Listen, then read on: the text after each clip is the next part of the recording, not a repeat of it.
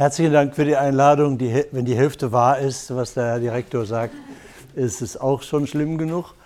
Äh, gelockt wurde ich hier mit der Tatsache, dass ich eigentlich nichts zu tun habe, außer auf Ihre Fragen zu hören, davon zu lernen und wenn ich könnte, auch dazu was zu sagen.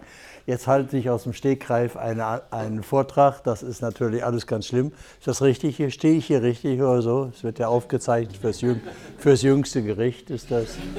Das ist überhaupt die evangelikale Ersatz für Videoaufnahmen sind der evangelikale Ersatz fürs Fegefeuer. Es wird einem ja alles im jüngsten Gericht vorgespielt wieder. Das ist schlimm genug. Also, äh, erstmal drei, drei Aspekte sagen und dann Sie, Sie fragen und dürfen alles fragen. Bitte, da, wenn ich nichts weiß, dann sage ich halt, dass ich nichts weiß. Aber Sie müssen keine Scheu haben, dass es Fragen gäbe, die man nicht stellen dürfte. Auch kritische Fragen dürfen Sie stellen, denn das ist ja, sonst ist ja gar nicht, äh, gar nicht sinnvoll, dass wir reden. Ähm, lassen Sie mich drei Aspekte sagen. Das nächste, wenn, über, wenn ich über Evangelisation in Deutschland nachdenke, dann ist das erste die Frage, ja, wenn man schon mal sich einig wäre darüber, was Evangelisation ist, wären wir schon mal einen Schritt weiter. Ich weiß nicht, wenn Sie Missiologie studieren, haben Sie vielleicht auch, ist vielleicht dieses Buch Transforming Mission, gibt es auf Deutsch inzwischen auch, äh, aus, von südafrikanischen Missiologen. Bitte? David Bosch. Ja, meine ich doch. Gut, dass man da war. Das, das ist, wenn man alt wird, David Bosch. Das ist in den 90er Jahren schon geschrieben worden und darin, er, darin beschreibt er, dass es in der weltweiten Christenheit im Augenblick 79 unterschiedliche Definitionen von Mission und Evangelisation gibt. Was will uns das sagen? Das will uns sagen, totaler Kuddelmuddel, alles durcheinander, Verständigung kann überhaupt nicht stattfinden, weil jeder diese Begriffe anders füllt. Das, die Worte klingen zwar gleich, aber wenn du unterschiedliche und gegensätzliche Inhalte reinpackst, das ist wie mit den Einkaufswagen im Supermarkt, die sehen alle gleich aus, aber wenn du dann eingekauft hast an der Kasse, hat jeder was anderes drin. Dann sagst du das gleiche Wort, aber du verstehst was anderes drüber. Ich will da jetzt rein, das ist eigentlich längere für die Missionstheologie wichtig, wie ich unterscheide Mission und Evangelisation und verstehe Mission als den breiten Begriff, wie der Vater mich gesandt hat, sagt Jesus, so sende ich euch. Das ist Johannes 20 in der Ostergeschichte, das ist die ganze Sendung. Und äh, Gott ist der Sendende und Jesus ist der Missionar. Und wenn wir zu ihm gehören, sind wir Teil seiner Mission, die bis zum jüngsten Tag weitergeht. Er will, dass Menschen, Gott will, dass alle Menschen gerettet werden und zur Erkenntnis der Wahrheit kommen. So ist das, ist das Programm. Ich habe deshalb die Frage nie verstanden, ob äh, äh Gemeinden entscheiden können, ob sie missionarisch sind oder nicht. Ähm, äh, man kann nur entscheiden, will ich zu Jesus gehören und mit ihm unterwegs sein in Gottes Mission und Menschen retten. Wenn ich das nicht will, trenne ich mich von Jesus, denn Jesus macht diesen Job in dieser Welt. So, und er bevollmächtigt uns. Das ist Mission und zu dem gehört natürlich die ganze Sendung in Wort und Tat. Natürlich muss man in der Liebe dieses Jesus Christus Menschen in ihren Nöten helfen. Die Kranken heilen und ihnen die, äh, die Trauernden trösten und die Hungernden speisen. Das selbstverständlich gehört die Tat der Liebe zu dieser ganzen Sendung. Genauso wie zu dieser Sendung der Klartext der Verkündigung des Evangeliums gehört. Euangelizestai heißt Verkündigung des, im Griechischen Verkündigung des Evangeliums an Menschen, die Jesus noch nicht glauben, ihn noch nicht als Herrn bekennen. Was auch immer mit ihnen ist, ob die Atheisten sind, noch nie was davon gehört haben oder äh, in, in christlichen Traditionen aufgewachsen und gelebt haben, alle Menschen, die nicht sich zu Jesus bekehrt haben, Vergebung der Sünden durch ihn empfangen haben, Kinder Gottes geworden sind, von neuem geboren sind, ihn als Herrn bekennen, äh, denen gilt die Verkündigung des Evangeliums, die Evangelisation. Also sie ist ein Teil der gesamten Mission und man kann es unterscheiden, theologisch unterscheiden, man darf es aber nicht trennen. Äh, das, Im Leben kann man es nicht trennen. Es gehört, man kann mal Schwerpunkte setzen, aber es gehört halt zusammen. So, äh, und da ist heute schon gar keine Einigkeit. Es gibt zu viele, die sagen, ja, weil, weil sie irgendwie entweder selber es nicht schaffen oder die Widerstände zu groß sind, äh, zu sagen, was Sache ist. Sagen sie, ja, muss man denn da auch Worte zu gebrauchen? Wir leben so als Christen und wir antworten, wenn die Leute Fragen stellen. Schön. Ja, sie fragen uns aber oft nicht nach unserer Heiligkeit, sondern sie fragen uns nach unseren Sünden. Warum betrügt ihr die Leute? Kirchen und Freikirchen gibt es finanzielle Betrügereien, äh, es gibt Missbrauch, sexuellen Missbrauch, meist in den Familien und am schlimmsten in, in frommen Kreisen, wo die Autorität am schrecklichsten missbraucht wird und so weiter. Und dann kommt das irgendwann raus und dann zerreißen sich die Gottlosen das Maul darum und sagen, das sind die Frommen, guck sie doch an, sie sind noch viel schlimmer als die anderen. Und dann, wenn du dann äh, nur von deinem heiligen Wesen etwas äh, Propaganda machen willst, hast du natürlich schlechte Karten. Äh, kannst du nur noch von dem Wunder reden, es gibt Vergebung der Sünden. Gott rettet auch Lumpen. Und deshalb reden wir von Jesus. Wir, reden nicht, wir verkündigen nicht uns selbst, sondern Jesus Christus, dass er der Herr ist, wir aber eure Sklaven um Jesu willen. Das ist doch das Ganze. Es ist sowas wie klar eigentlich. Das wundert mich, warum man da so kontrovers. Aber es ist total durcheinander äh, vom Verständnis. Ne? Also wir suchen pausenlos Ausreden, warum wir theologisch begründet äh, äh, nicht das tun sollten, was Jesus gesagt hat. Denen, die Jesus nicht kennen oder ihm noch nicht folgen, sie einzuladen und sagen, wir bitten an Christi statt, lasst euch versöhnen mit Gott. Das erste ist das, das Klären. Ähm, das zweite, das zweite ist, wir haben noch nie in Deutschland so gute Möglichkeiten gehabt wie heute. Noch nie. In der ganzen Geschichte noch nicht.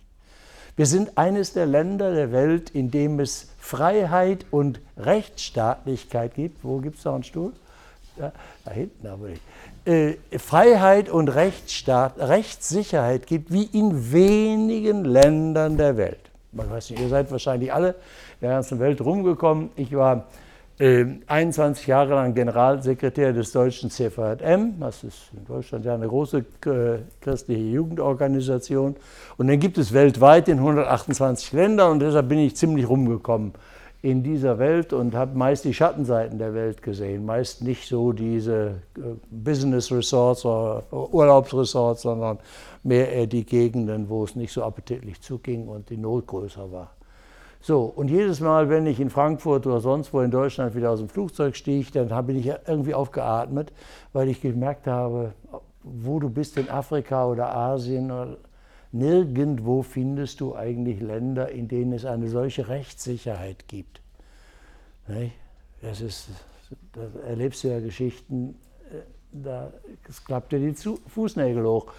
Äh, also gut, das ist so. Wir haben diese Freiheit garantiert, Religionsfreiheit, Redefreiheit, Versammlungsfreiheit, äh, wie nie zuvor. Das ist auch in Deutschland ja nicht so alt. In der Hälfte Deutschlands ja erst seit 25 Jahren und im Rest Trennung von Kirche und Staat vor, auch erst seit 100 Jahren. Das ist alles ja alles nicht so ganz selbstverständlich. Deutschland ist kein äh, Land, in dem die Demokratie fest verwurzelt ist. Deshalb ist sie immer auch in Gefahr. Aber im Augenblick ist das ein Zustand, der so gut ist, wie er noch nie in der Geschichte dieses Fleckens in der Welt war. Außerdem sind wir so reich wie, wie nie zuvor. Äh, noch nie haben in Deutschland, in diesem Bereich hier, den man jetzt Deutschland nennt, so viele reiche Christen gelebt wie heute. Ja, er guckt mich so erstaunt an. Die Reichen erkennt man daran, dass sie nörgeln, dass sie nie zufrieden sind. Das ist das Kennzeichen des Reichtums. Deshalb verbreitet Deutschland the German Angst als Exportgut in der ganzen Welt. Der Zeit, Kindergarten, Zeitgeist und The German Angst sind die drei Worte, die aus der deutschen Sprache in vielen anderen Sprachen der Welt als Fremdworte benutzt werden. Ausgereicht die Deutschen, die so reich sind, die eine Sozialversicherung, eine Altersversicherung haben, wie sie kaum in einem anderen Lande existiert. So, auch nicht so in so dritte Weltländern wie USA oder so, wo man Millionen keine Krankenversicherung kriegen und das als Freiheit gilt und so weiter. Das ist für uns äh, selbstverständlich, dass man arbeitslos ist, dass man nicht ins Netz nichts fällt und so halbwegs. Trotzdem, man kann nie genug haben. Es gibt immer Grund zum Klagen und äh, das ist das Kennzeichen des Reichtums. Das heißt, die Christen haben Geld wie nie. Ob, ob sie, wenn sie auch nur einen Zehnten geben, haben wir alle Probleme gelöst. Aber Geld hat an sich, dass man Angst hat und Sorge hat, das Geld, das ich behalte, so, ne? die Gier kommt ganz schnell. Auch die Christen sind da nicht frei. Wir haben noch nie so gute Kommunikationsmittel gehabt, wie es äh, im Augenblick da sind. Und zwar sowohl verkehrstechnisch, ich meine, ich wohne in Kassel, steige in ICE und bin in zwei Stunden in Hamburg, in dreieinhalb Stunden in München. Ich, ich steige ins Auto, das ist alles ruckzuck Deutschland, dieses kleine Flecken, das ist, für, ist eine, eine Abendbeschäftigung mit einem normalen motorisierten Auto. Das ist überhaupt nichts. Das heißt, äh, wenn, du, wenn man durch andere Teile, ich weiß noch, wie ich von Jekaterinburg nach äh, Serov, im 400, 400 Kilometer nördlich im Ural gefahren bin, von einen Baptistenpastor abgeholt und einen so LKW und dann über Nacht und der schlief dann ein und dann habe ich beim äh, Fahren abgelöst, dann habe ich festgestellt, dass das äh, Lenkrad, das musstest du immer zweimal um die eigene Achse drehen, bis es hakte und dann hattest du Einfluss auf die Räder. So, und es ging so, eine Tür müsste man immer zuhalten mit der Hand, weil äh, dem anderen drehtest du das Lenkrad. So, und dann über eine Straße bis nach Serdorf, dieser ehemaligen Gefangenenstadt, Gefängnisstadt von, das war 94, durfte ich da mal zehn Tage sprechen. Also, ja, so. Und in Afrika die Straßen und wo auch immer. Da fahre ich hier in Deutschland und sage, sowas hat es noch nie gegeben. Und dann die elektronische Kommunikation. Ich bin 17 Jahre Jugendfahrer in Essen gewesen. Was musstest du dich bemühen, um junge Leute zu erreichen überhaupt erstmal, um die einladen zu können? Das kannst du heute über WhatsApp machen, hast eine ganze Gruppe, die kannst du äh, dreimal am Tag, morgens, mittags und abends, äh, kannst du die erreichen. Also das heißt, das, wir haben Kommunikationsmöglichkeiten, als Pensionär, es kostet mich keinen Pfennig, sitze ich an meinem Laptop und mache die halbe Welt verrückt über Facebook. Da mache ich, mach ich ein paar Zeilen, schreibe die rein, ja, hier, dass ich in Köln predige, kleines Video dazu, wie die es gemacht haben. Ja gut, es geht dann noch über ProChrist. Einmal 30.000 Leute haben das gesehen. So, das, das ist unglaublich. Meine kleine Gemeinde sind 6.000, 6.500 Leute. Wenn ich da irgend sowas schreibe, das äh, ist mal eine kleine Bibelstunde oder so. Nicht? Das heißt, wir haben wenn der Paulus das gehabt hätte, bevor der, die den, den Kopf abgemacht haben, in, in, äh, hätte der auch Spanien hat auch entdeckt, dass es Amerika gibt und äh, der hätte auch gemerkt, dass die Welt eine Kugel ist und hätte den Rest alles geschafft und wenn es sein muss, zu Fuß und schwimmend über den Ozean mit diesen Kommunikationsmitteln, die der hatte. Es ist unglaublich. Wir haben das alles so, und äh, äh, wo liegt das Problem? Wo liegt eigentlich das Problem? Das Problem liegt, äh, ja, kann nur bei den, bei den Gottlosen liegt es nicht. Die wissen nicht, wie es in Deutschland, der, Chef, der äh, Chefredakteur, bisherige Chefredakteur der Bildzeitung sagt, der bat mich mal vor Jahren, da habe ich fünf Jahre lang verdient, in der TV-Zeitung immer eine Kolumne geschrieben, jede Woche.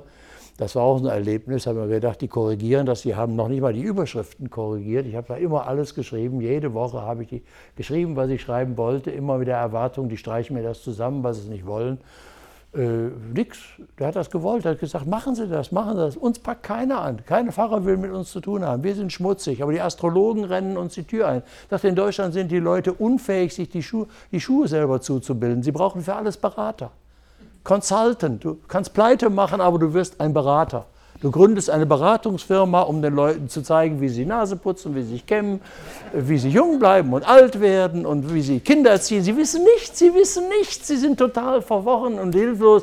Sie brauchen, aber, aber ihr schließt euch in eure Kreise ein und äh, seid euch zu fein, da zu sein, wo die, wo die Leute reden, weil ja, es könnte ja missverständlich sein. Wie kann man dort reden und mit dem, was man, was habe ich als Evangelist Prügel gekriegt, mit wem ich alles zusammengearbeitet habe? Ich sage, ich bin hier auf der Welt, um zu sorgen, ich kann nur mit den Allerheiligsten der Allerheiligen als einziger Lump äh, zusammenarbeiten, bevor ich überhaupt einen Ton sage. Ich, ich würde überall reden, wo ich darf. Vom Bordell bis zum Vatikan, überall würde ich reden, wo sie mir erlauben, das Evangelium zu sagen, weil ich glaube, das Wort Gottes hat Kraft zu verändern. Und solange mir nicht jemand verbietet, die Wahrheit zu sagen, das werde ich mir nicht verbieten lassen, äh, ist mir der Kontext völlig egal. Das Wort Gottes setzt sich durch. Aber das äh, stimmt nicht. Das passiert nicht. Nun gut, äh, ich will nur noch eins sagen dazu. warum das so schwierig ist. In den, tatsächlich lässt sich beobachten, dass in den letzten 20 Jahren, sage ich mal, äh, die Situation etwas schwerer geworden ist. Und zwar vom Klima her. Nicht, dass wir weniger Freiheit hätten. Wir haben heute alle Freiheit. Es gibt, äh, man hat, äh, die Leute sagen, war mutig, was du sagst. Wo liegt der Mut? Mich hat keiner bespuckt, mich hat keiner, mich hat keiner rausgeschmissen, mir kündigt keiner. Ich werde nicht gekreuzigt. Nichts. Ja, aber die Leute reden doch kritisch. Ja, sag, dürfen sie das oder dürfen sie das nicht? Ich rede auch kritisch. In einem Land der Freiheit muss man kritische Worte sagen und wer kritische Worte sagt, muss gefälligst auch bereit sein, kritische Worte zu hören. Wer meint, er dürfte die Wahrheit nur sagen, wenn alle ihm Beifall klatschen, der passt nicht in diese Welt. Wo liegt das Problem? Das ist doch unglaublich. Wir zelebrieren hier die Verfolgung der Christen, dass in vielen Ländern die Leute im Knast sitzen. Hier wird niemand verhaftet.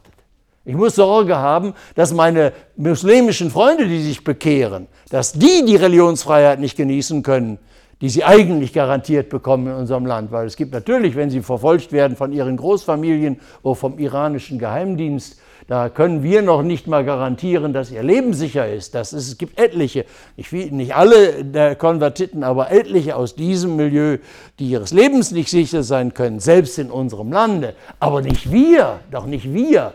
Wo ist, wo ist das Problem? Aber wir sind natürlich Kinder unserer Zeit und wir möchten ja auch nett sein. Wir haben alle das Bedürfnis, dass die Leute sagen, toll. Und besonders Evangelisten sind da gefährdet. Denn Evangelisten möchten natürlich, dass sie sagen, ja gut, Pastoren predigen vielleicht langweilig und so, die Kirchen sind, aber wir sind ja die Evangelisten. Und wenn uns die Leute hören, dann sagen sie, toll, das ist aber toll. Und deshalb sind Evangelisten besonders verführbar, zu tun, äh, zu das zu sagen, was den Leuten gefällt. Denn ja, wir möchten sie ja gewinnen. Das ist es doch so. Wir möchten sie gewinnen. Und ich kann sie ja nicht gewinnen, wenn sie mir überhaupt nicht zuhören. Also will ich mich erstmal bemühen, doch so zu reden, dass sie überhaupt mir zuhören. Wenn sie mir nicht zuhören, habe ich verloren. Und äh, jetzt ist das so.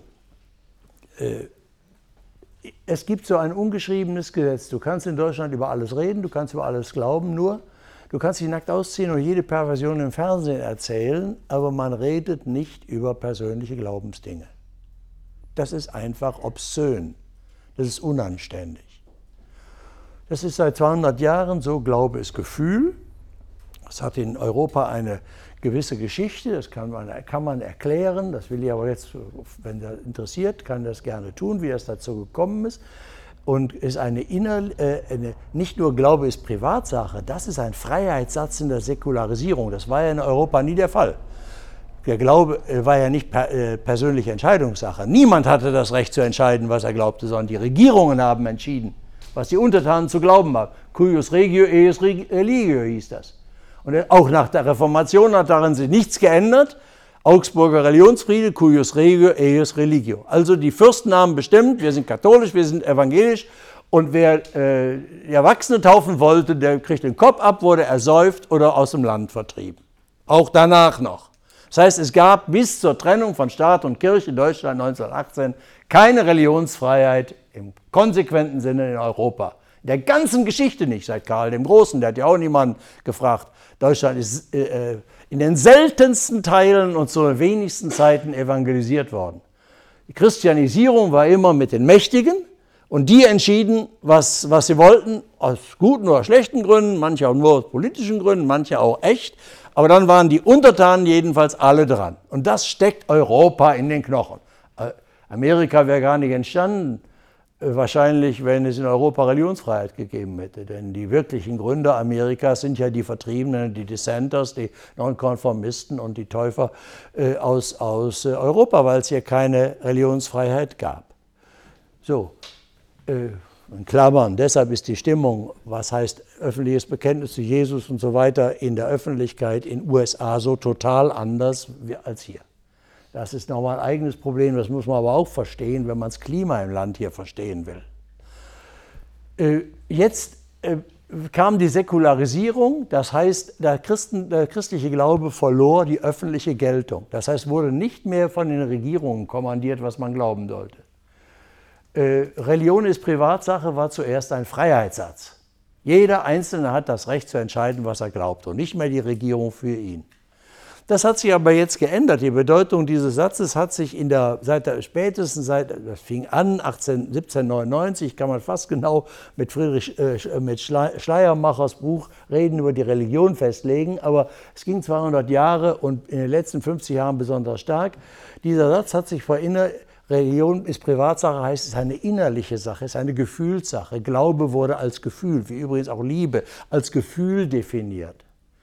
Und ein Gefühl ist etwas Innerliches, das ich innerlich habe und das ist unanständig, da redet man, das kann man haben, das wird respektiert, das ist toll, dass du glaubst, aber da redet man nicht drüber. Man drängt anderen nicht seine Gefühle auf, das macht ein anständiger Mensch nicht. Und wenn du hier eine Zeit lang in der Kultur gelebt hast, dann ist das so verinnerlicht, dass du das spürst. Und dass man, da braucht dir keiner zu, was zu verbieten, sondern du sagst, das macht man nicht. Den Kloß im Hals haben wir alle selber. Wir denken uns die Hemmungen schon immer, die die anderen haben können. Wir Deutschen sind ein Volk der Denker. Wir denken immer, was die anderen über uns denken. Und das ist die große Blockierung, Blockierung in der Sache. Und jetzt hat sich das, das war immer schon ein bisschen, die Hemmung musste man immer überwinden, aber jetzt hat sich das in den letzten 20 Jahren verschärft. Warum? Es man hat sich gewöhnt an Religion ist Privatsache. Das war die Spielregel in Europa. Die Christen wollen nicht mehr die Macht ergreifen im Staat und den anderen ihren Glauben aufzwingen. Und plötzlich kamen die, die, äh, die Moslems.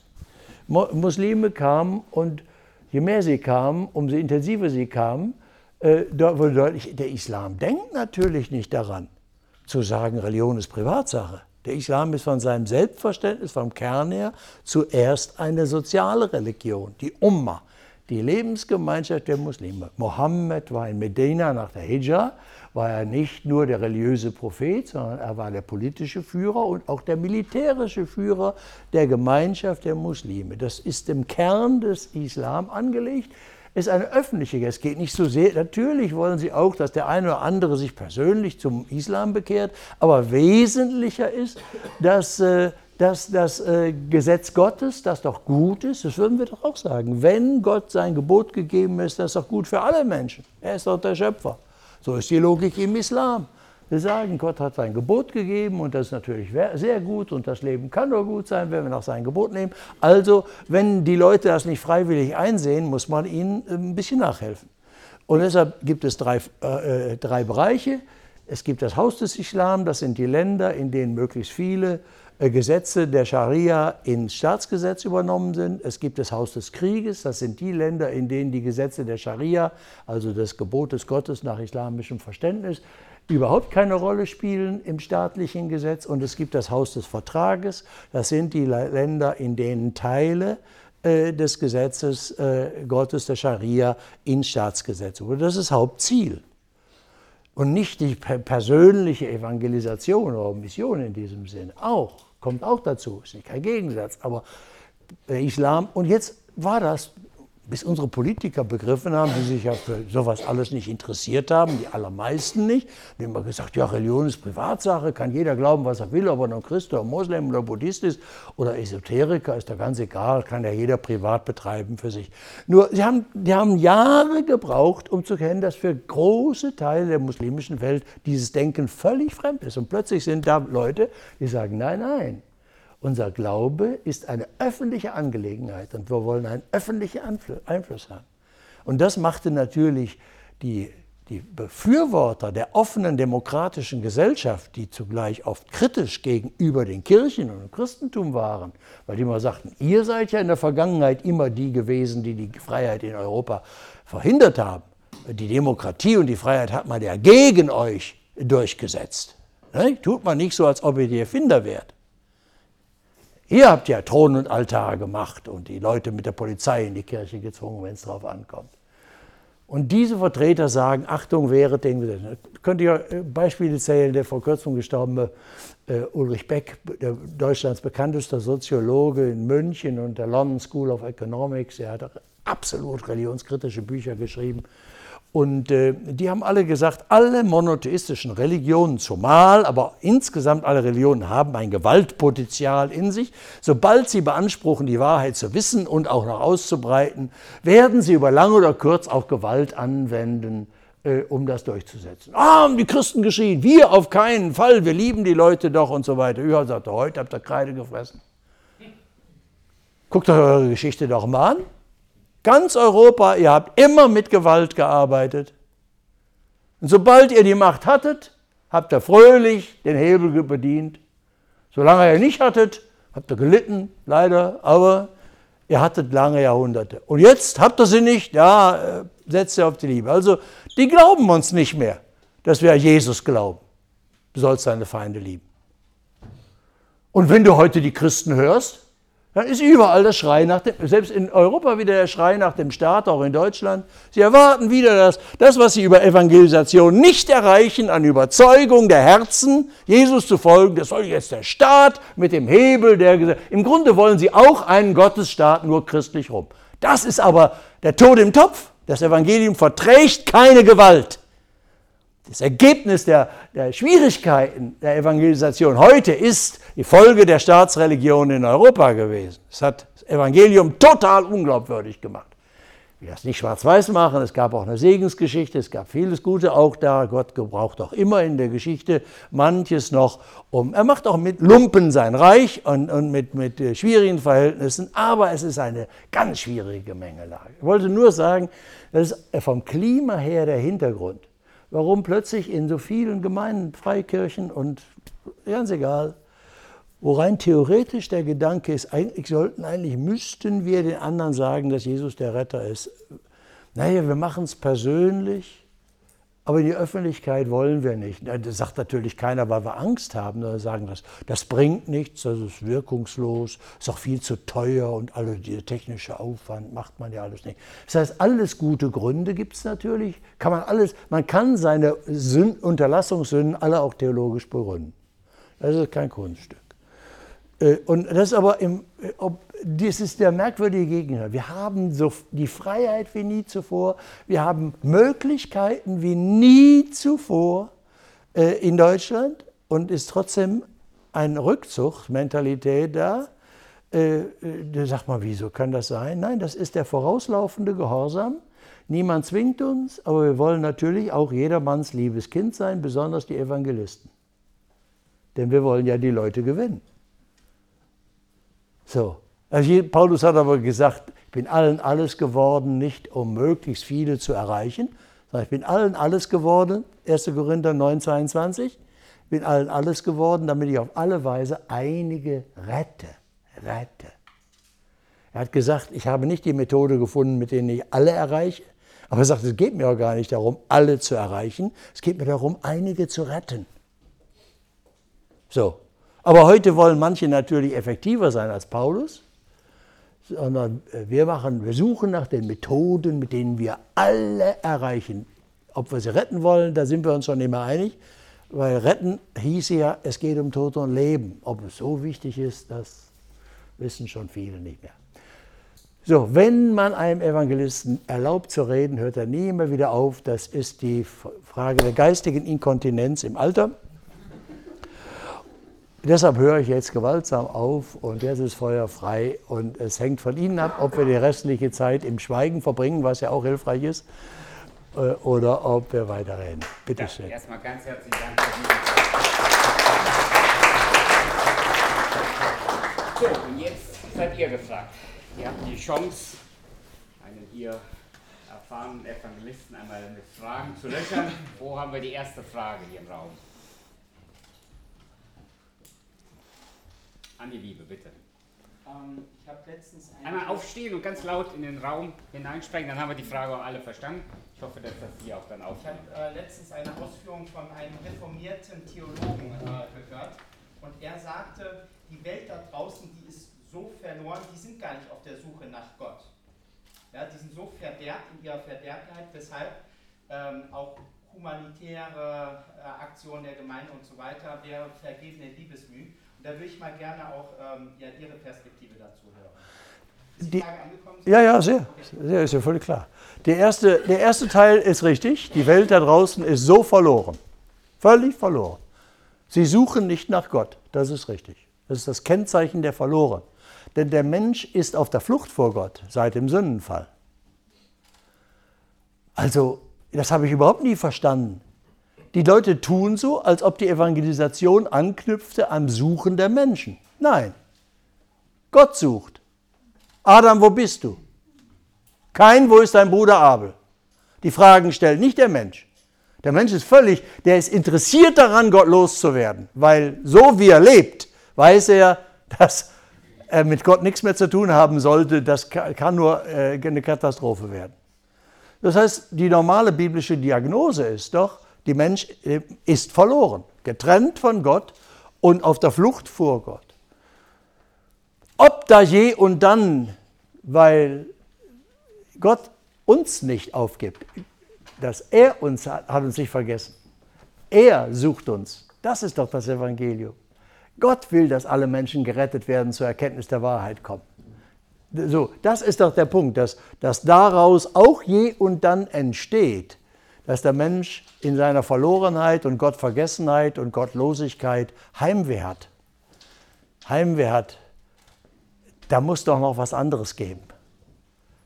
Viele Leute haben von ihrem Leben die Schnauze einfach so vor, sie wissen nicht, wer Gott ist, aber sie denken, es, muss doch noch was anderes geben. Könnte es da was anderes geben? Und äh, für viele Menschen ist dann auch ja, das erleben wir ja auch, irgendwann im Leben hat Gott bei ihnen angeknüpft. Menschen sind ihnen begegnet, manche kommen aus christlichen Familien, haben mal vom Evangelium gehört, haben es erfolgreich weggeschoben und plötzlich bricht es wieder durch. Das ist eine Wirkung des Heiligen Geistes. Aber äh, die Weltanalyse zu sagen, das halte ich für völlig, für völlig verfehlt. Ich bin froh, dass ich sagen kann, äh, äh, meine Botschaft ist, dass ich sage, die Menschen haben Gott vergessen und wir erleben das in Deutschland ja auch. Wir können das sogar unterschiedlich sehen in Ost und West, äh, weil die Erfahrungen im Osten noch dramatischer sind. Das ist kein Thema. Äh, Freunde haben das so formuliert, die haben gesagt, die Menschen haben nicht nur Gott vergessen, sondern die meisten haben auch vergessen, dass sie Gott vergessen haben. Das heißt, das ist überhaupt kein Thema. Das ist, sag mal, diese klassische Frage im Osten gestellt, bist du Christ oder Atheist? Antwort heißt, weder noch normal. Die verstehen die Frage gar nicht. Die sind auch nicht dagegen. Die, war, die waren noch nie in der Kirche, deren Großeltern nur waren mal in der Kirche, die sind dann ausgetreten und das, das Thema kommt einfach nicht vor. Und da wir im Wohlstand leben, äh, sagen sie, ich, also ich brauche ihn nicht. Ich, ich komme wirklich so zurecht. So, das heißt, das ist unsere Situation. Und in die Situation gehe ich und sage, hallo, wie auch immer deine Situation ist, das, äh, ich habe dir eine gute Nachricht zu bringen. Ich weiß nicht, ob sie gut für dich ist, aber ich wollte dir sagen, Gott hat dich nicht vergessen. Er sehnt sich nach dir und ich bin gekommen, dir das zu sagen. Wie? Gibt's ihn? Ha? Wird's staunen. Du atmest, er erlaubt es dir. Du könntest nicht ohne ihn. Ja, kann man ihn kennen? also so, das ist der Zugang.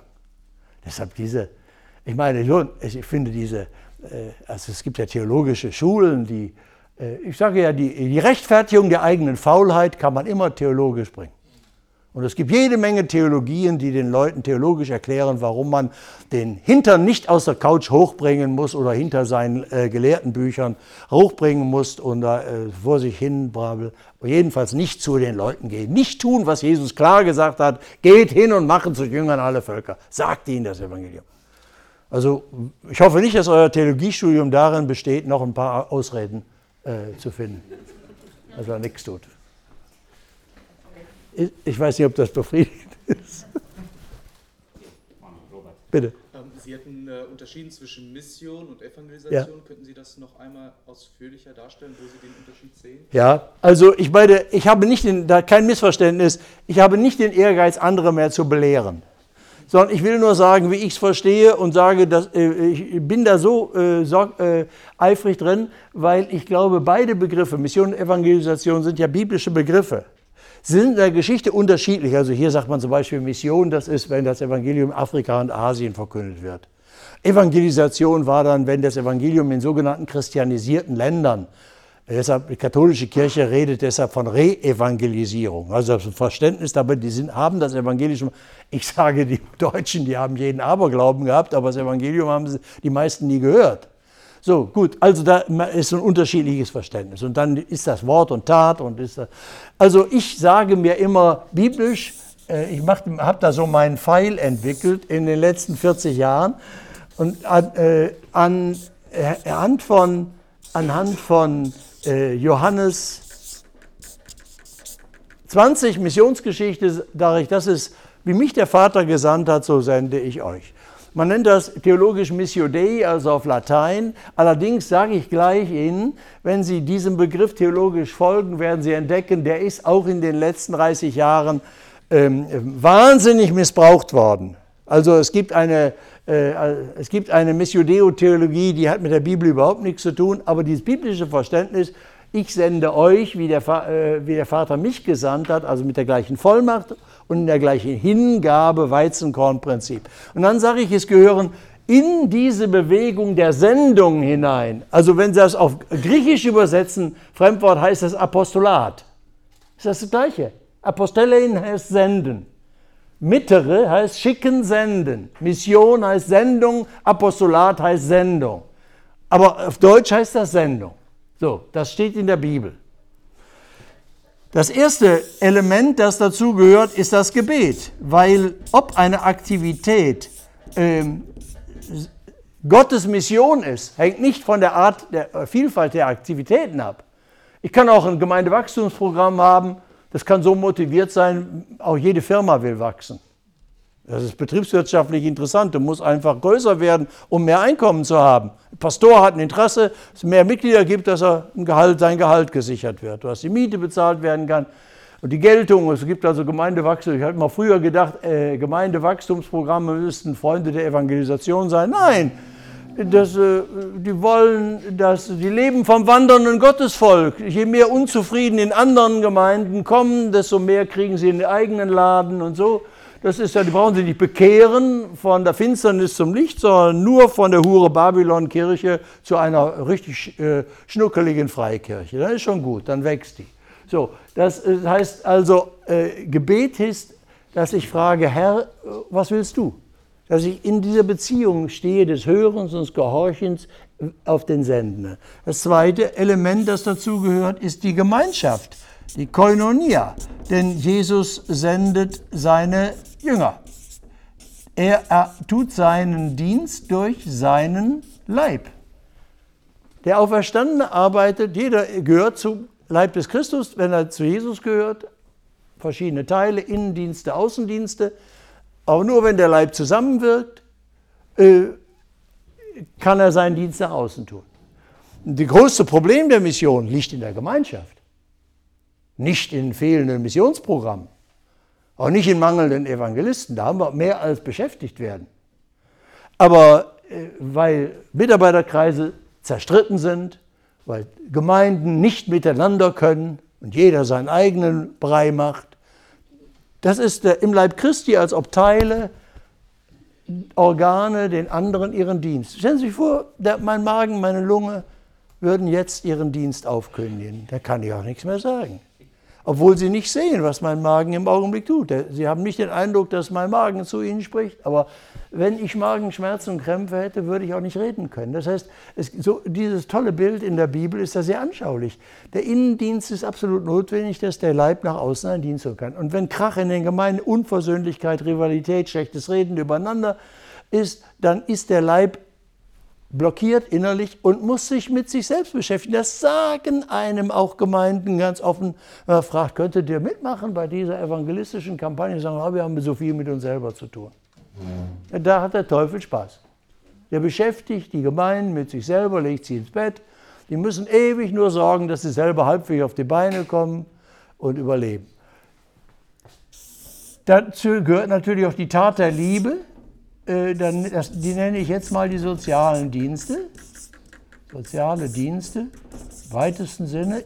Dazu gehört auch das politische Engagement.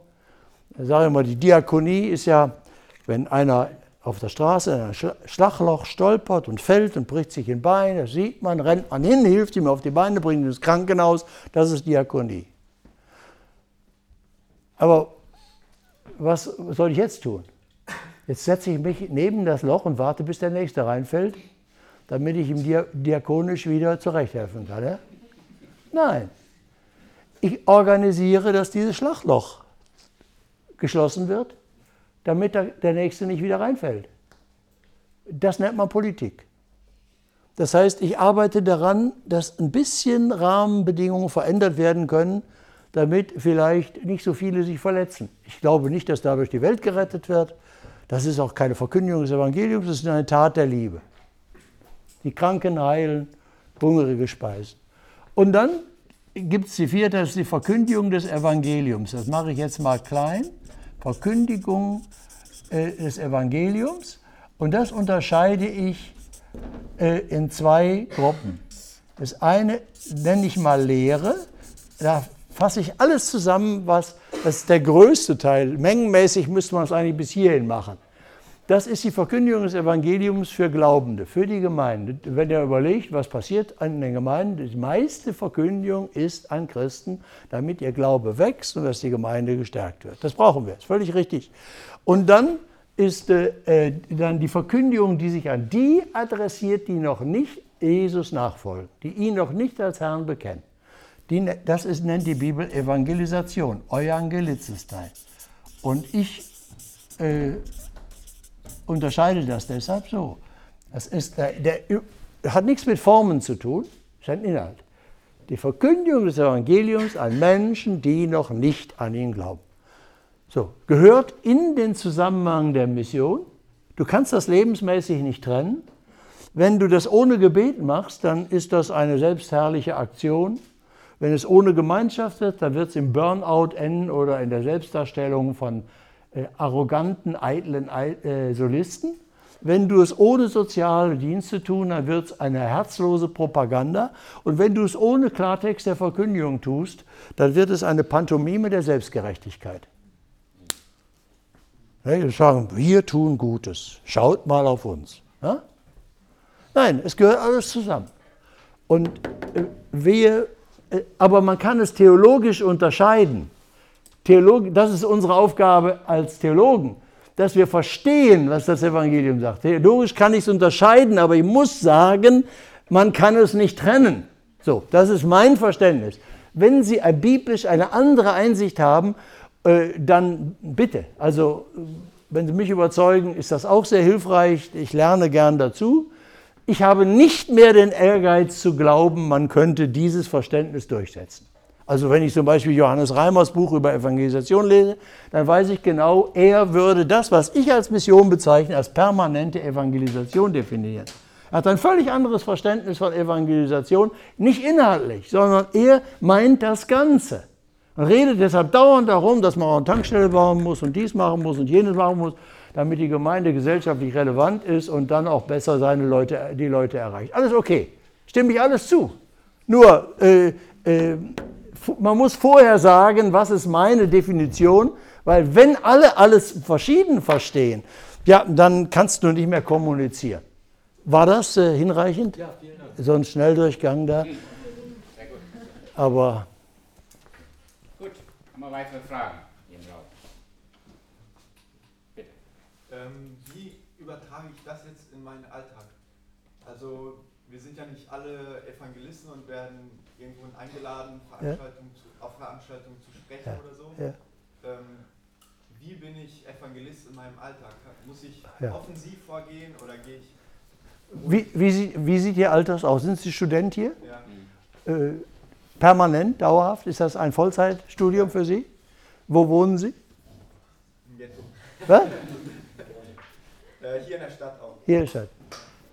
Ledig oder verheiratet? Verlobt. Verlobt? Wie alt? 24. Wie? 24. Wunderbar. Ja, okay. Ich wollte nur sagen, wenn Sie es mich so konkret fragen, dann stelle ich mir vor, das heißt, äh, tja, was? Also ich hatte, irgendwie hatte ich eine Berufung zum hauptamtlichen Dienst. Das war ich, äh, ich wollte nie Pfarrer werden. Also ich habe das gehasst, ich war bekehrter Christ, aber ich habe irgendwie diesen Laden verachtet. Ich wollte Ingenieur werden, mein Vater baute Wasserkraftwerke und so, das war so meine Welt. Und dann hatte ich eine ganz bestimmte Berufung, will ich jetzt gar nicht ausführlich erzählen. Ich wusste, äh, Jesus will mich haben im hauptamtlichen Dienst. Und das war völlig klar, es war immer klar, von Anfang an, nachdem ich Christ war, ich kann es nicht für mich behalten. Meine Freunde haben sofort in der Jugendarbeit mich mitgenommen auf Hausbesuche. Wir haben jeden Sonntag zwischen 11 und 12 haben wir 120 Jungs im Stadtbezirk besucht. So 14, 15, 16-Jährige haben da gefingelt, haben denen eine Einladung gebracht, haben gesagt, das Clubhaus, das Jugendhaus ist geöffnet heute ab zwei und dann in der Woche haben wir erstens, zweitens, drittens und dann machen wir eine Wochenendfahrt und dann ist ein Sommercamp und so kannst du kommen. Wir haben die besucht jahrelang jeden Sonntag. Und als ich mich bekehrt hatte, nahmen meine Freunde mich, komm, sag mal, das ist nicht nur für dich, das habe ich sofort begriffen.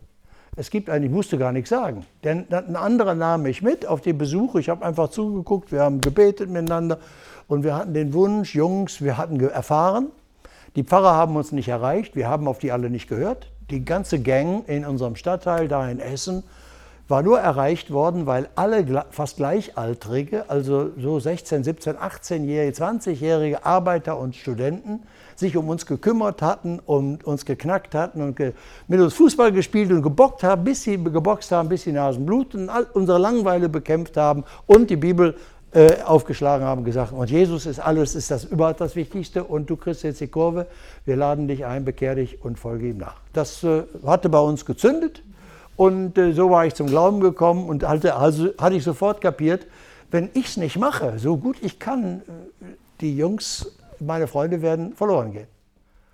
Die Pfarrer schaffen es nicht, die Kirche schafft es nicht, die Freikirche hat es auch nicht geschafft. Die lebten auch in ihrem, die, kannte, die lebten auch in ihrer Gemeinschaft, lebten alle in ihrem frommen äh, Ghetto, aber kam da gar nicht raus aus dem Laden. So. Äh, gut, und dann, dann äh, äh ging ich an die Universität.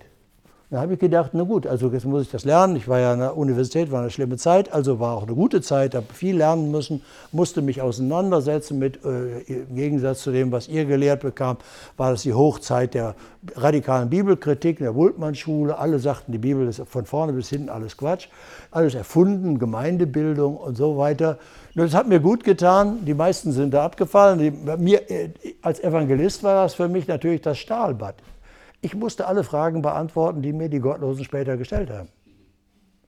Wenn ich nicht, ich habe geheult, ich habe gekämpft, ich habe gelesen, ich habe Bibliotheken gelesen von Büchern, die mir keiner empfohlen hat. Die, ich habe Sachen gesagt, also das, was die glauben, was sie predigen, kann ich nicht glauben, das, das kann nicht stimmen. Ich muss gucken, ob es noch was anderes gibt. Ich habe gearbeitet, bis ich Kopfschmerzen hatte und wollte wissen, Herr, stimmt das? Ich weiß noch, ich hatte bei Göttingen Theologie studiert und da, äh, äh, weil, ich, äh, weil ich dachte, ich muss den Menschen zur Wiedergeburt einladen, rufen, dann hörte ich in der Theologie, ja, Wiedergeburt, das ist eine, kommt aus der Mysterienreligion, Taurobolium, Stiertaufe mit Blut und so, das haben die übernommen. Wie ich zum Professor Jeremias in, in äh, Göttingen gesagt ich möchte eine Wiedergeburt, äh, eine, ich möchte eine Seminararbeit bei Ihnen schreiben zum Thema Wiedergeburt im Neuen Testament. Da habe ich gesagt, das ist ein interessantes Thema. Da sagte ich, will evangelisieren, ich will verkünden, ich möchte wissen, ist das nur von Jesus, ist das Bibel oder ist das äh, Mysterienreligion? Dann habe ich das studiert und habe äh, die, die Quellen nachgeguckt, habe festgestellt, der erste Beleg für Wiedergeburt und Mysterienreligion stammt aus dem dritten nachchristlichen Jahrhundert. Ach, habe ich gesagt, interessant.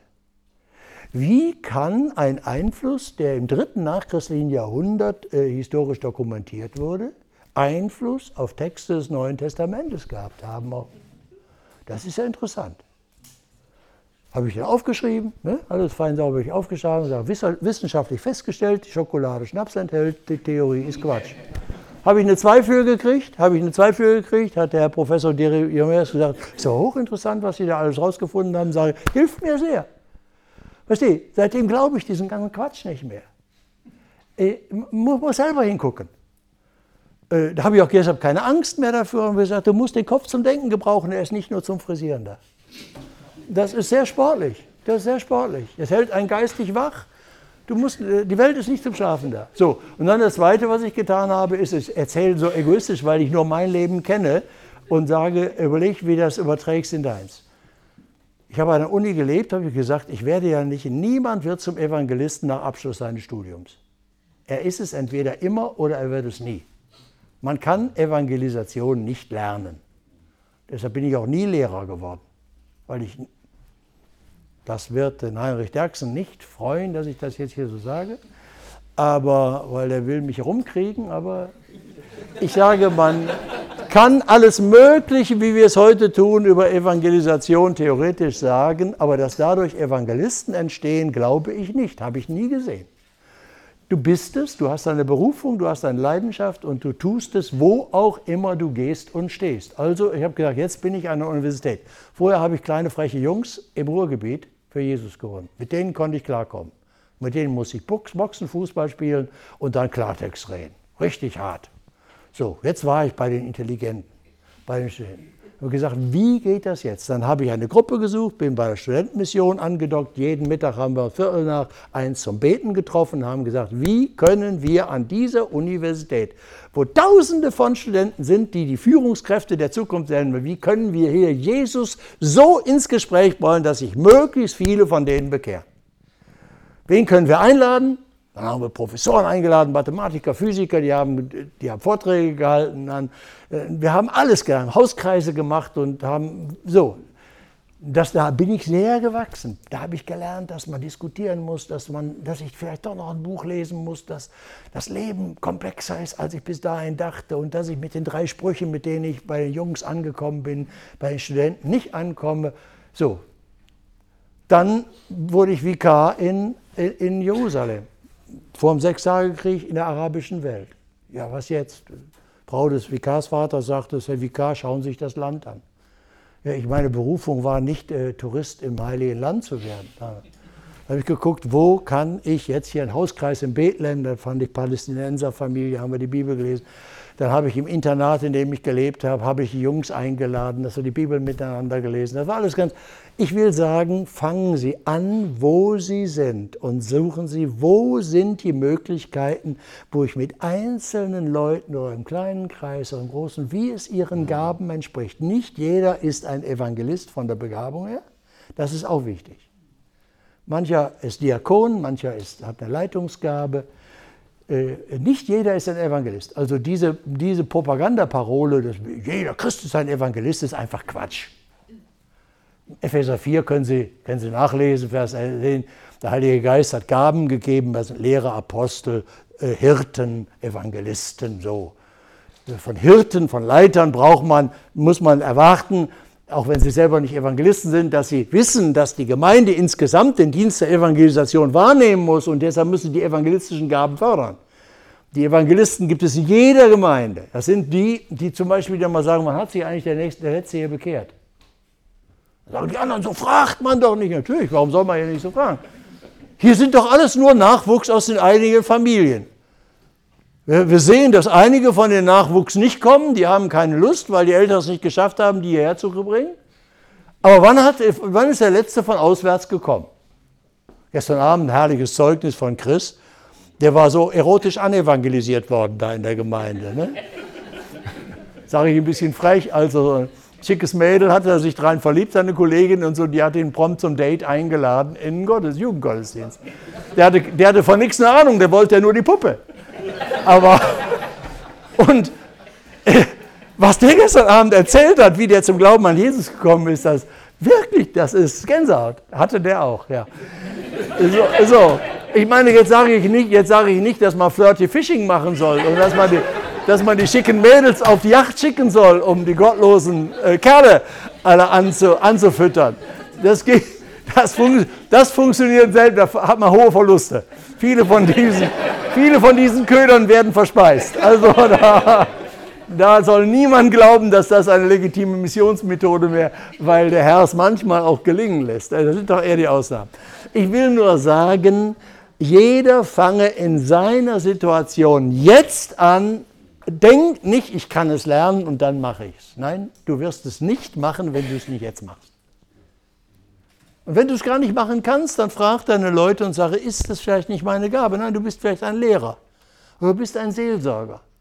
Dann, dann sei es, sei ein Diakon. Wir brauchen Hirten, Leute, die wirklich gut leiten können, die, die ein Herz dafür haben, einen Blick für die Gemeindeglieder zu haben. Ich bin entsetzt zu sehen, wie Hirten ihre Aufgaben vernachlässigen.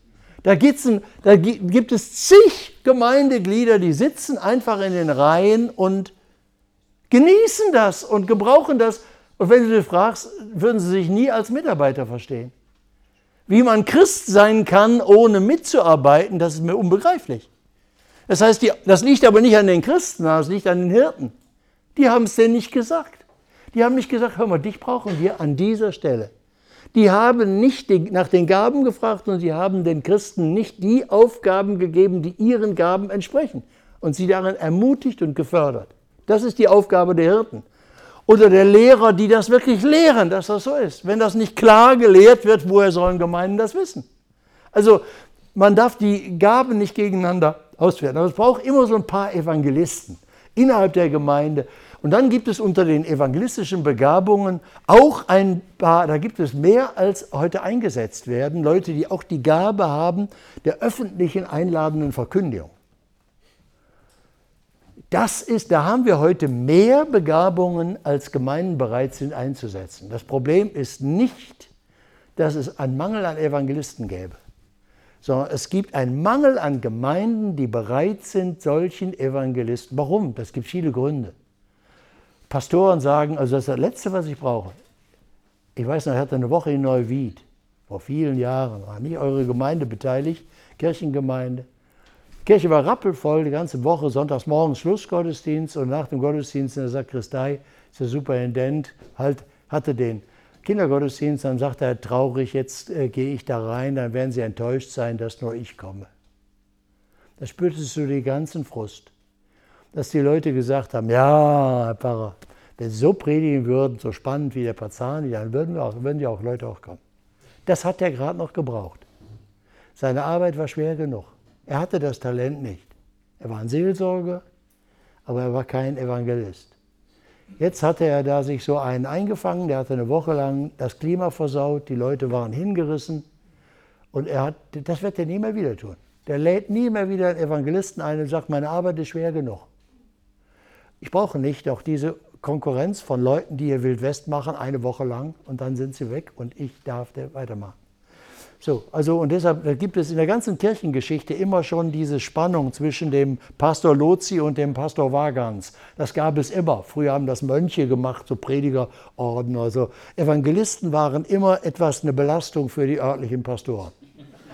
Und nicht alle Pastoren sind in der Heiligung so weit, dass sie sagen, ich brauche das, ich brauche die Ergänzung. Ja, das ist nicht meine Gabe, ich brauche solche Typen, die mir diesen Hilfsdienst tun. Ich weiß ja, was die alle nicht können, das machen wir dann nachher weiter. Das ist aber die Begabung der öffentlichen Verkündigung, ist eine schmale Gabe, die wir auch brauchen, aus bestimmten Gründen immer schon gebraucht haben, auch immer brauchen, aber es ist nicht das Komplette. Du brauchst diese Einzelpersonen in der Gemeinde, die sagen, wo sind neue Freunde, wie kann ich, wie kann ich Kollegen bringen? Also die auch die Fähigkeit haben, sich reinzudenken. Evangelistische Begabungen erkennst du daran, die haben das Verlangen, andere zu gewinnen, die Christus noch nicht kennen, und die haben auch die Fähigkeit, sich vorzustellen, wie einer tickt. Ist ja erstaunlich, wenn ich in Gemeinden reingucke, wie die meisten Christen sich überhaupt nicht vorstellen können, was so ein gesunder Nicht-Christ denkt bis in die Sprache hinein. Sie sind nicht in der Lage, eine Sprache zu sprechen, die ein ganz normaler Heide in Deutschland versteht. Ich will mal ein Beispiel sagen. Bei großen Veranstaltung in Süddeutschland und äh, der Pastor dort begrüßte, sagte, wir begrüßen den Bruder Pazzani und äh, dass er sich in seiner überfüllten Terminkalender die Zeit genommen hat und so all dieses Geschwafel. Und dann äh, äh, Jetzt äh, dient uns der Chor mit einem Liede. Hinter mir höre ich einen Mann zu einer Frau sagen, was tut er? Die Frau dreht sich zurück, der singt. Das ist, er hat gedacht, was ist das hier für ein Schwulst? Der, der Chor dient uns mit einem Liede. Was macht er da wohl? Der singt. Die können kein Deutsch. So, es sind also, das, das spüren die auch gar nicht, weil ihresgleichen, die so aufgewachsen sind, sind natürlich tief befriedigt von der gesättigten, geistlichen, schwülstigen Sprache, die ein Prediger dort so ablässt. Der normale Mensch sagt, wo bin ich hier? Wo bin ich hier? Ist das Chinesisch oder so?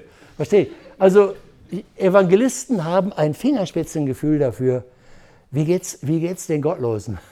Die, weil sie die lieben und sagen, die, deren Herzen möchte ich erreichen. Ja?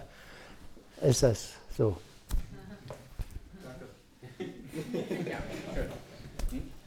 Ich habe gut verstanden, äh, nicht jeder Christ ist Evangelist. Ja. Jeder Christ ist ein Zeuge für Jesus. Amen.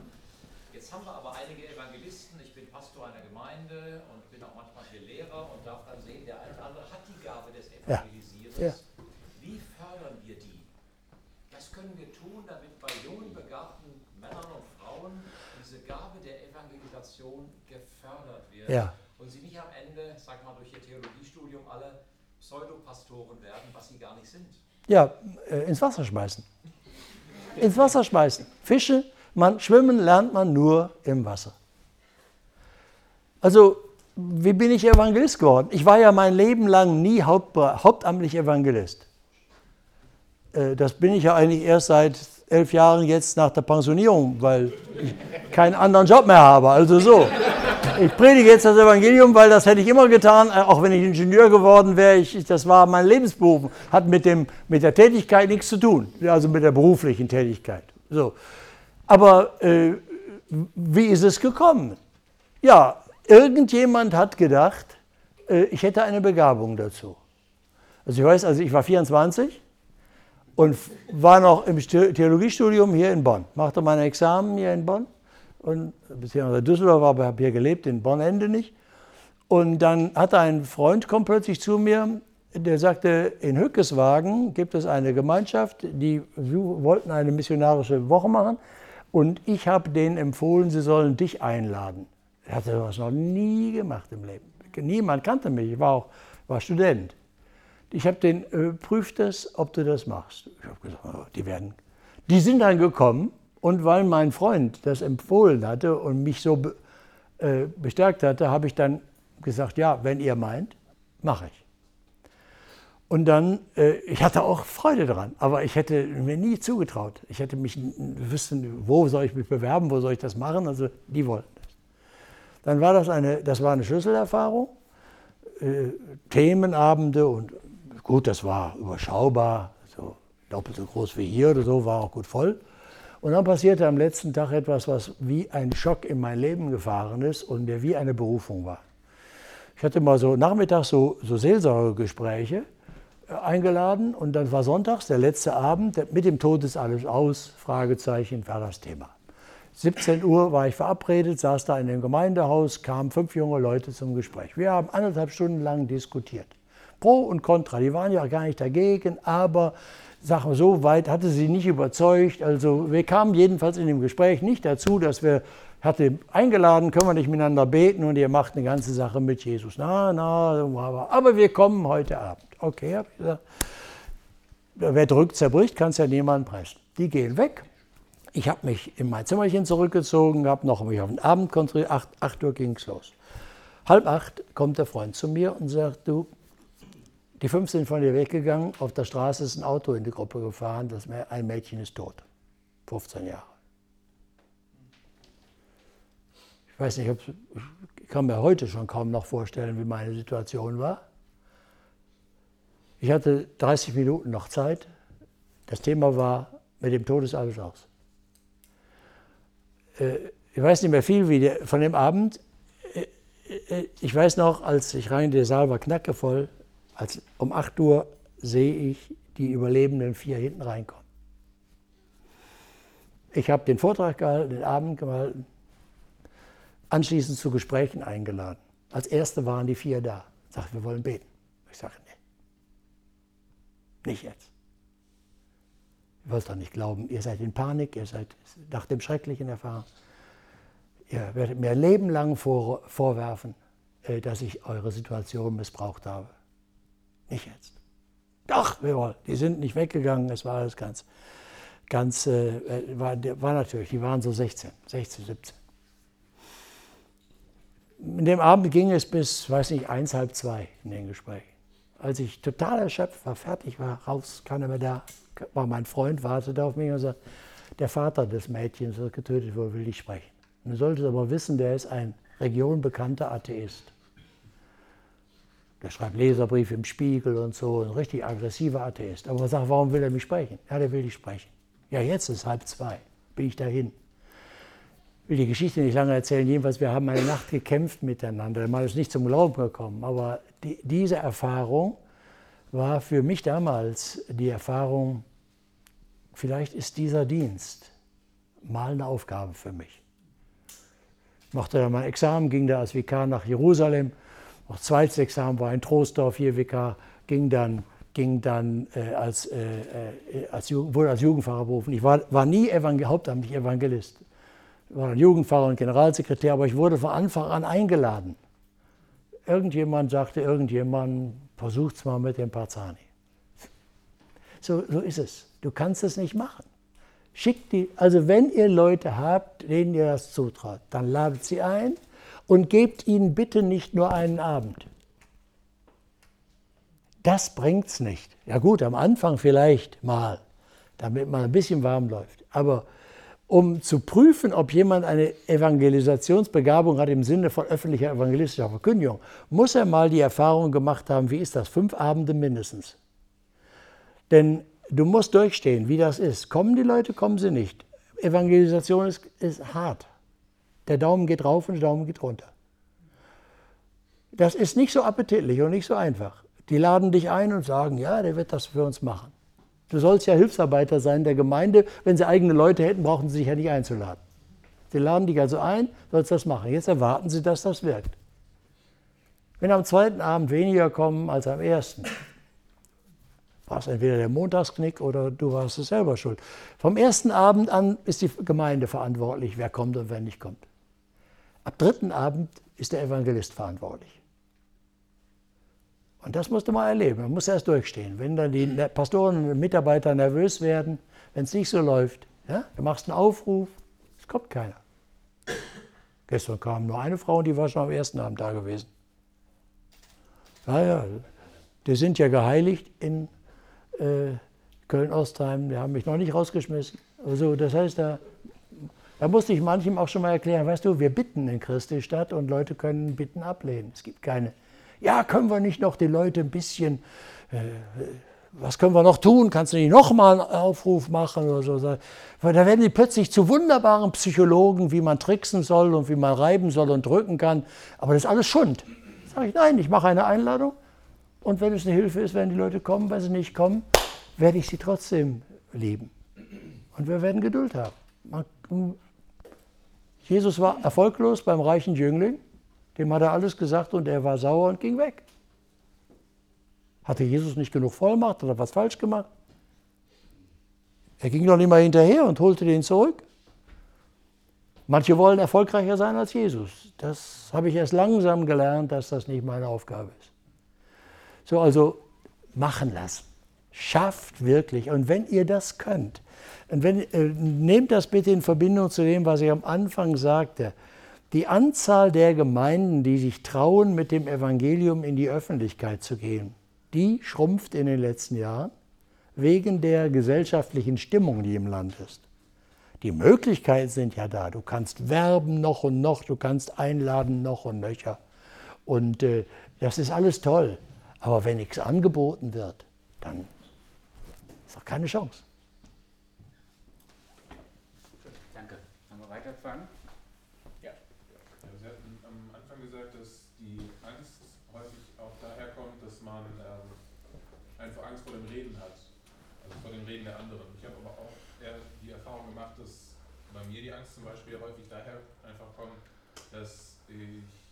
Vor den Argumenten habe. Also ich erzähle das und dann kommt eben ein, ein Totschlagargument nach dem anderen und es fehlt einem einfach ähm, das ja. Wissen dafür vielleicht und es fehlt, ähm, ja, man wird einfach immer unsicherer und ja. letztendlich ist das Resultat häufig einfach, dass die anderen noch stärker in ihrer Position aus diesem Gespräch herausgehen, als man äh, vorher schon rein. Ja, okay, das ist wahr, das kann ich nachvollziehen. Ähm, da will ich Sie trösten und sage, wenn Sie Diskussionen gewinnen, haben Sie in der Regel noch nicht den Menschen gewonnen. Das habe ich am Anfang auch gedacht. Ich weiß noch, in Göttingen hatte ich eine lange Diskussion, einen Studenten der Mathematik zufällig beim Essen in der Mensa und wir kamen ins Gespräch und der war, das war toll, der war so offen, aber ganz kritisch. Und dann haben wir stundenlang und nächtelang miteinander diskutiert. Der hatte so viele Fragen. Und dann schließlich kam ein Punkt, und ich habe alles, äh, manches wusste ich nicht, wie es geht, da habe ich was gelesen, da haben wir gemeinsam Literatur gesucht oder so. Es war also ein Traum, diese intellektuelle Debatte. Und dann zum Schluss sagte er, jetzt sind meine Fragen eigentlich beantwortet. Und ich dachte, Halleluja, jetzt. Und dann sagte er ganz kalt, aber Jesus will ich nicht. Das ist nicht meine Art zu leben. Der wusste ganz genau, dass das eine Lebensentscheidung ist und nicht eine intellektuelle. Der hatte natürlich, solange er Argumente vorzuschieben hatte, äh, ging es dem gut.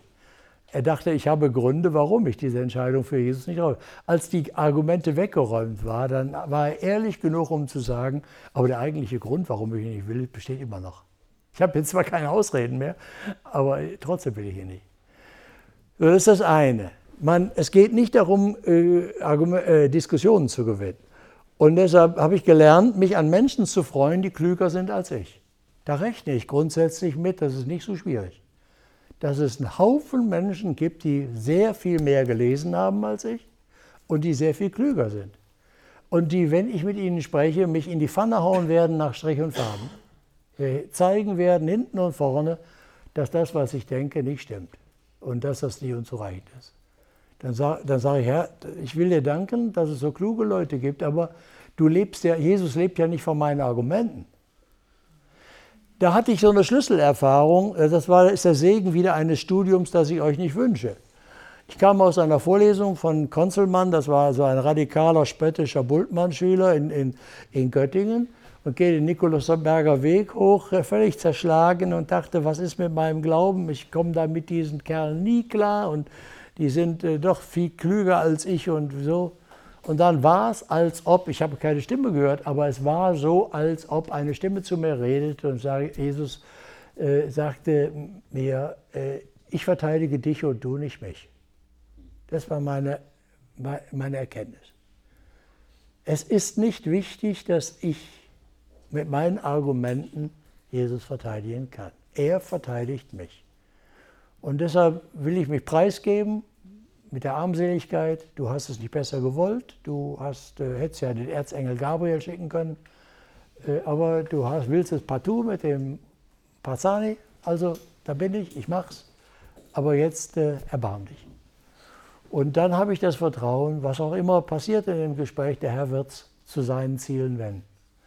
Aber ich muss sagen, dass über die Jahre diese Erfahrungen, der Frusterfahrungen in Gesprächen, wo ich den Eindruck habe, das war jetzt nicht wirklich befriedigend. Das waren die pädagogischen Momente, wo ich am meisten gelernt habe. Das hat mich getrieben, mit den Schmerzen zu lesen. Ich habe gesagt, ich, ich habe das nicht gründlich genug durchdacht. Der hat mir Fragen gestellt, da ich ein, muss ich einfach eine Schippe tiefer graben. Also habe hab ich gesagt, was gibt es dazu? Kann, kann mir jemand helfen, mir Literatur sagen? Hat jemand anders von den Freunden darüber schon nachgedacht? Also man braucht ja so pädagogische Motivation. Äh, manches lernst du theoretisch im Studium ohne und du vergisst es wieder, weil du keinen praktischen Lebensanwendungspunkt hast. Aber wenn du mal so eine Situation hattest, wo du intellektuell völlig festgefahren bist, dann kommt, das bleibt dir in den Kleidern hängen. Und dann bist du ganz anders motiviert, äh, Literatur zu lesen und äh, zu arbeiten, ob ich das. Und vielleicht wirst du beim nächsten Mal diese Frage beantworten können und solltest da nicht vergessen, du willst vielleicht die Diskussion, aber hast damit noch lange nicht den Menschen gewonnen. Ganz im Gegenteil. Je länger ich fit war in diesen Diskussionen, ich, da, die, damals hatten wir ja, seid ihr noch zu jung zu, damals in 68 gab es die außerparlamentarische Opposition. Das heißt, die Studentenrevolution, da konnte man, Evangelisationsveranstaltung war das so, du konntest sieben Minuten predigen und dann brüllte irgendjemand mit dem Megafon im Saal dir dazwischen. Und dann war Schluss. Die machten einfach äh, dir das kaputt. Und dann war die einzige Lösung, war, was wir vorher nie gemacht haben, diskutieren. Dann haben wir nachts vier Stunden äh, diskutiert, von Adam und Eva bis zur Wiederkunft Jesu Christi. Wir haben Marx, Freud und Adorno gelesen, dass wir sie besser konnten. Ich habe Evangelisationsabende gehabt, wo ich dem Publikum erklärt habe, was Adorno wirklich mit seiner humanen Gesellschaft meint, weil die Ideologen, die uns kritisierten und öffentlich demonstrierten, nicht in der Lage waren, ihre eigene Position verständlich zu machen. Also das musst du, du musst die Feinde besser kennen, als sie sich selber kennen. Das ist uns aufgezwungen worden, das haben wir nie gelernt. Das war nicht üblich. In meiner Jugend haben wir gesagt, wir können das Evangelium diskutieren, das brauchen wir nicht, wir quasseln wir doch alles voll. Dann mussten wir. So. Und dann erlernst du die Fragen, die Leute sind gar nicht so ideenreich, wie man denkt. Und dann merkst du, wie es kippt. Die Leute kriegen Angst vor dir. Die spüren, der ist mit allen Wassern gewaschen, der hat das alles schon mal durchgekaut. Und dann merkst du, wie sie die Herzen vor dir verschließen, weil sie Angst haben, dass du sie in die Pfanne haust. Da musst du aufpassen, dass du sie nie öffentlich lächerlich, lächerlich machst. Weil das immer das, das Zeichen der intellektuellen Überlegenheit ist, dass man jemanden vorführt, wie dumm seine Sache war, die er da gemacht hat. Und dann fühlt er sich verletzt. Und du denkst, du hättest ihn besiegt. Du hast ihn kaputt gemacht. Du hast sein Herz nicht gewonnen. Versteh? Also beides muss sein. Du musst kämpfen als Evangelist, äh, besser zu verstehen, was Menschen denken und wie du ihnen das Evangelium vermittelst und warum du es ihr so vermittelst. Aber du darfst nie darauf vertrauen, dass deine Argumente einen Menschen überzeugen. Es ist allein das Werk des Heiligen Geistes, der in der Liebe Menschen berührt.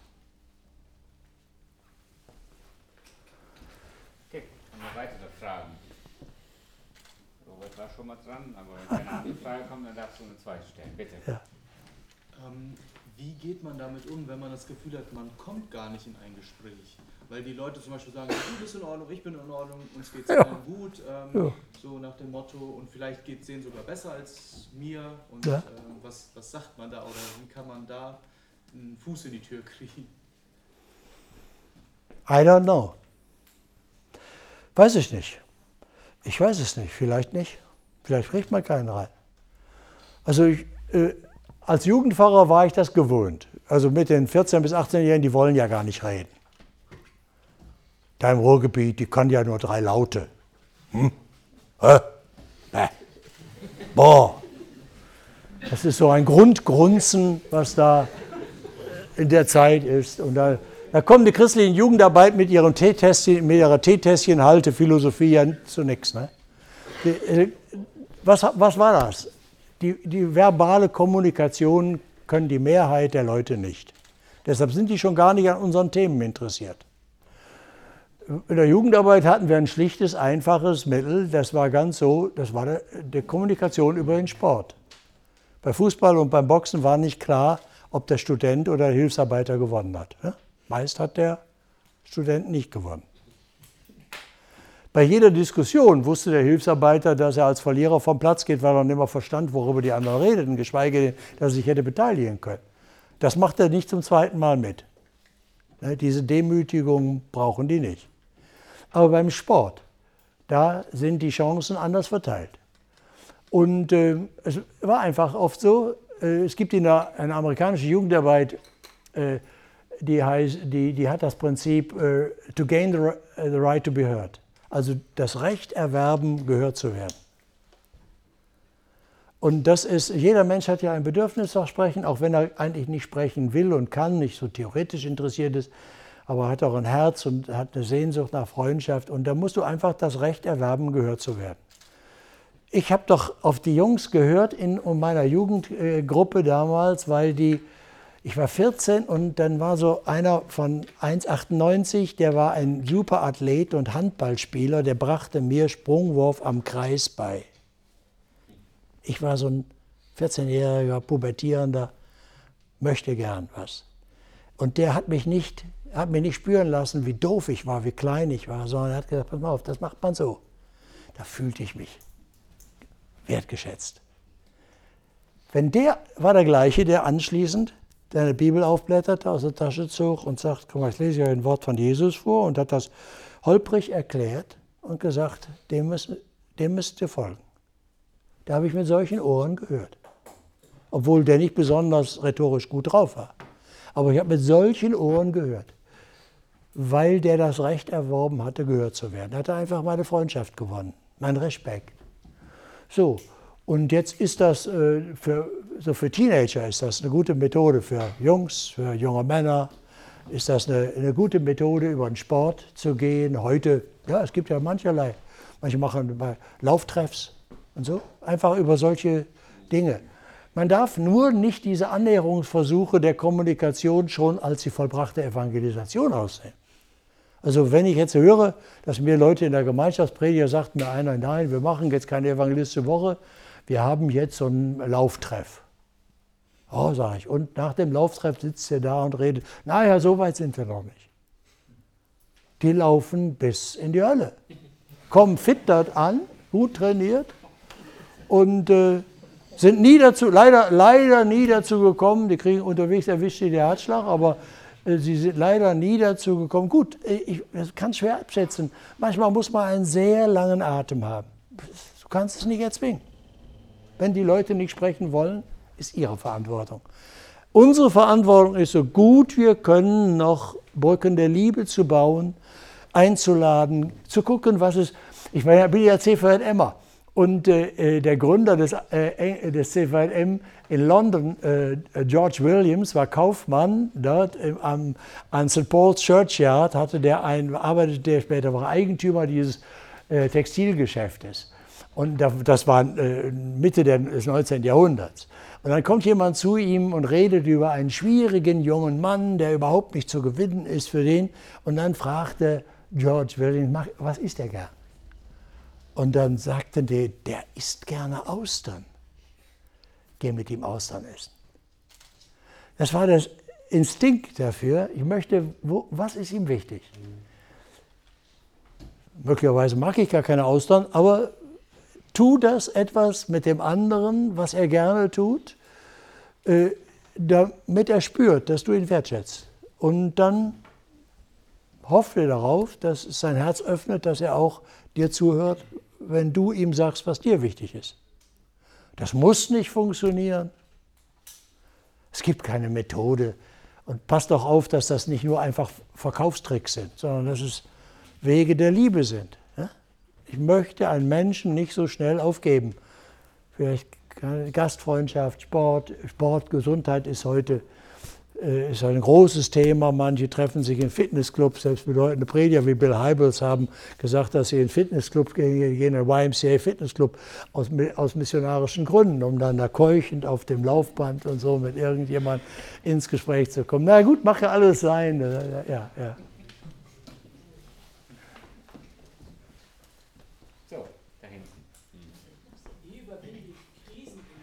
Bitte? Boah, ihr habt doch wirklich Fragen. Das war, muss ich das wissen? Ja, ich meine, ich kann erzählen, wie, meine, wie ich meine Krisen überlebt habe. Ich habe schlimme Abstürze in meinem Leben erlebt, also Nöte, auch in meiner Familie erlebt, wo ich gedacht habe, ich habe kein Recht mehr, anderen das Evangelium zu sagen, wenn es nicht gelingt. Ich habe zwei adoptierte Söhne. Wir sind eine farbige Familie. Wir sind durch manches gegangen, durch viele Nöte auch gegangen, aber viel Freude. Aber äh, ich habe auch Dinge erlebt, wo ich dann so an mir gezweifelt habe, ob ich überhaupt noch ein Recht habe, das Evangelium anderen zu verkündigen, wenn es, äh, wenn ich meinem äh, eigenen Sohn nicht äh, so vermitteln kann, dass er es annehmen kann. Und äh, dann war ich drauf und dran, alles aufzugeben und sagen, ich mache nicht mehr, ich kann nicht mehr. Und dann hatte ich einen Seelsorger, einen väterlichen Freund, der selber in seiner Familie viel Schlimmes erleiden musste, der mir gesagt hat, weißt du, was du noch lernen musst und was Gott dir gerade beibringt, ist ein barmherziges Herz zu bekommen. Und äh, dann hat er gesagt, deshalb machst du jetzt weiter und hältst das aus und du wirst merken, Gott wird dir ein barmherziges Herz mit Menschen schicken, die du jetzt von oben herab, bisher von oben herab beurteilt hast. Das ist wahr. Vielleicht ist das so, dass, äh, aber es kann auch Krisen geben, in denen man zerbricht und alle scheitert. Ich weiß das nicht. Also Krisen heißt ja Entscheidung. Es kann so oder so. Man kann Krise einer Krankheit heißt, entweder brichst du durch und wirst gesund oder du stirbst. Also es geht so oder so. Und das haben Krisen so an sich, dass sie nicht partout, echte, richtige, dass man nicht partout davon ausgehen kann, dass sie richtig, richtig ausgeht. Außer, dass ich mich verlasse darauf, niemand kann mich aus deiner Hand reißen. Herr, das hast du versprochen, hier bin ich. So lebe ich. Und so lebe ich jetzt besonders. Das ist ja so eine Frage des Alters nachher. Weißt du, du gehst jetzt aufs Alter zu und denkst, noch kann ich klar denken, aber in meinem Alter sind viele, werden viele auch dement. Wie wird das eigentlich sein? Das hatte ich auch noch nie ausprobiert. Und denke mal, wie wird das sein? Wie wird das sein? Und wenn ich sterbe, wie wird das sein? Das heißt, das sind ja alles Krisen, wo nochmal alles, zu alles zur Entscheidung steht und wo ich je länger, je mehr sage, Herr, du hast gesagt, äh, niemand kann sie aus meiner Hand reißen. Wenn ich eins je besser begreife, dann ist es das. Und der Glaube, dass ich festhalten könnte, dass ich ihn festhalten kann, der geht mir mehr und mehr verloren. Ich traue mir immer weniger zu, aber ich traue ihm einfach immer mehr zu. Deshalb bleibe ich fröhlich.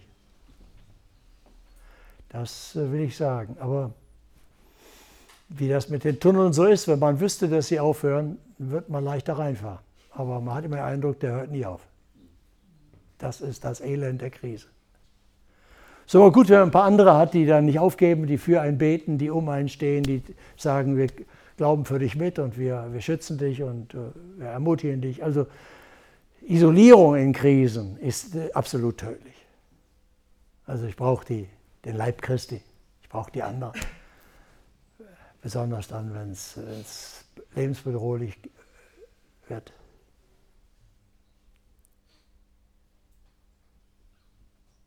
Werden Sie nicht Evangelist, dann wird Ihnen das passieren. Die Leute denken ja immer, wir Evangelisten sind die großen Stars, wir turnen auf den Bühnen rum und so und deshalb, das ist, ist ja alles Quatsch. Das ist ja nur deshalb, weil sie es nicht wissen. Sie wissen nichts von den Abgründen an Depression und Verzweiflung, durch die man geht. Und äh, wenn du dann nicht die Gnade Gottes hast und Schwestern und Brüder, die wirklich, wenn ich meine Frau nicht hätte, über die vielen Jahre, wäre ich längst von der Bildfläche weg. Ja, so ist es.